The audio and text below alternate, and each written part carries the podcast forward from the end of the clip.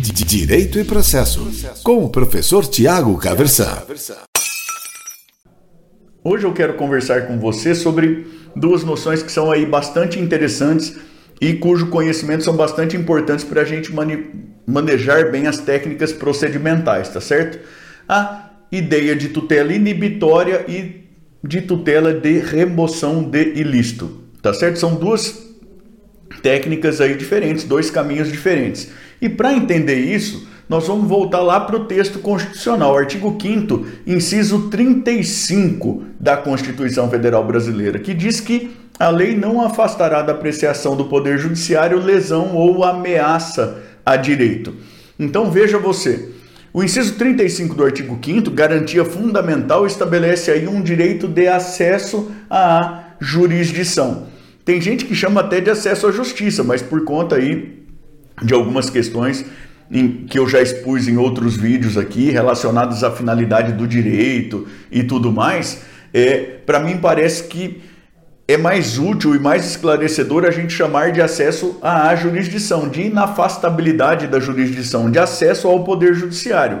E é uma garantia, evidentemente, de acesso qualificado à jurisdição. Não basta é claro que a Constituição garanta o direito de ingresso aí perante o Poder Judiciário que você não tenha, se você não tiver também um direito de respostas efetivas às demandas que você leva ao Poder Judiciário, tá certo?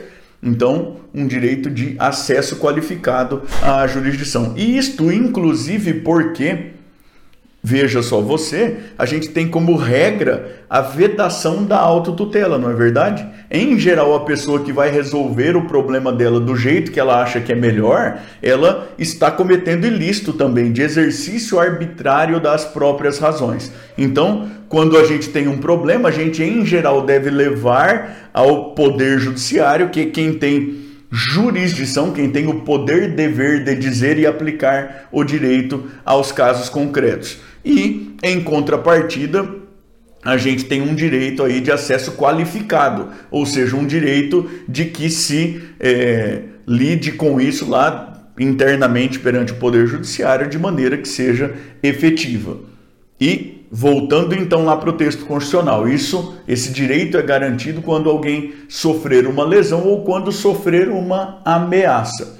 Se o cidadão sofreu uma lesão, a técnica jurisdicional que a gente tem para lidar com isso, em geral, é a técnica de remoção do ilícito. O ilícito já ocorreu, o cidadão já foi vitimado pela lesão.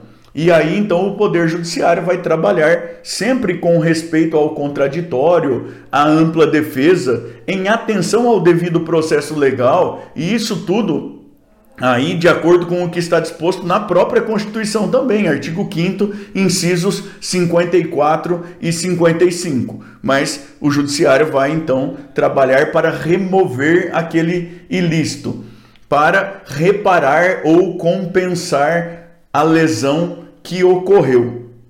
Tá certo? Agora acontece que muitas vezes a pessoa vai ao poder judiciário ainda quando a lesão não se consubstanciou, quando o que existe é uma ameaça. E isso, de novo, com fundamento no próprio texto constitucional, artigo 5 inciso 35. A lei não afastará da apreciação do Poder Judiciário lesão ou ameaça a direito.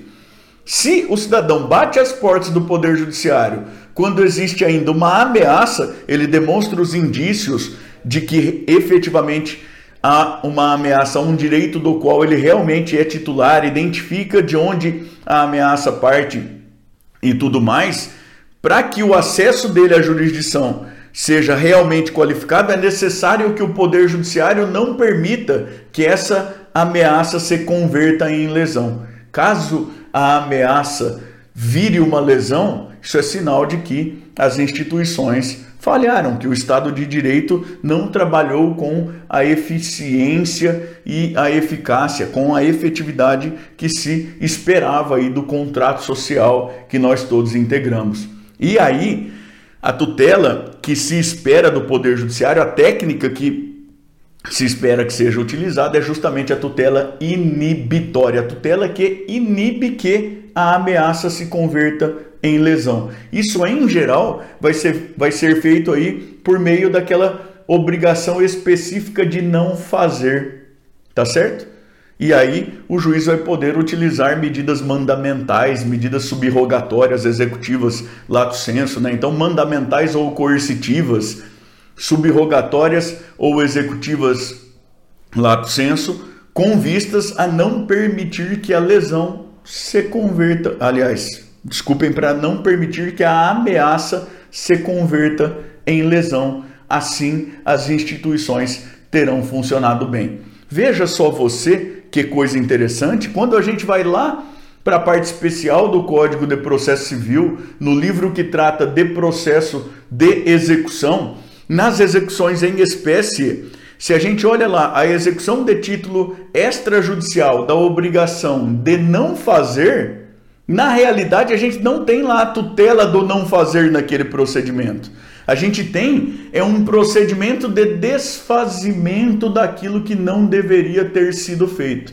Uma tutela de remoção de ilícito e não uma tutela inibitória. O que está regulado lá não é tutela inibitória. De novo, se o cidadão bate as portas do Poder Judiciário quando ele tem ainda uma, les... uma ameaça, o jeito institucionalmente forte, correto de tutelar esse direito ameaçado é não permitir que o direito seja lesado, não permitir que a ameaça se consubstancie em uma lesão. A gente não consegue isso por meio das tutelas de remoção de lista, a gente consegue isso por meio das tutelas inibitórias. De novo, em resumo, a gente vai ver a aplicação aí bem feita dessas tutelas inibitórias lá, em geral por meio da, da tutela lá no livro do processo de conhecimento das obrigações de não fazer e a utilização aí de técnicas coercitivas ou mandamentais ou então subrogatórias ou executivas lato senso. Tá certo? Direito e processo com o professor Tiago Caversan.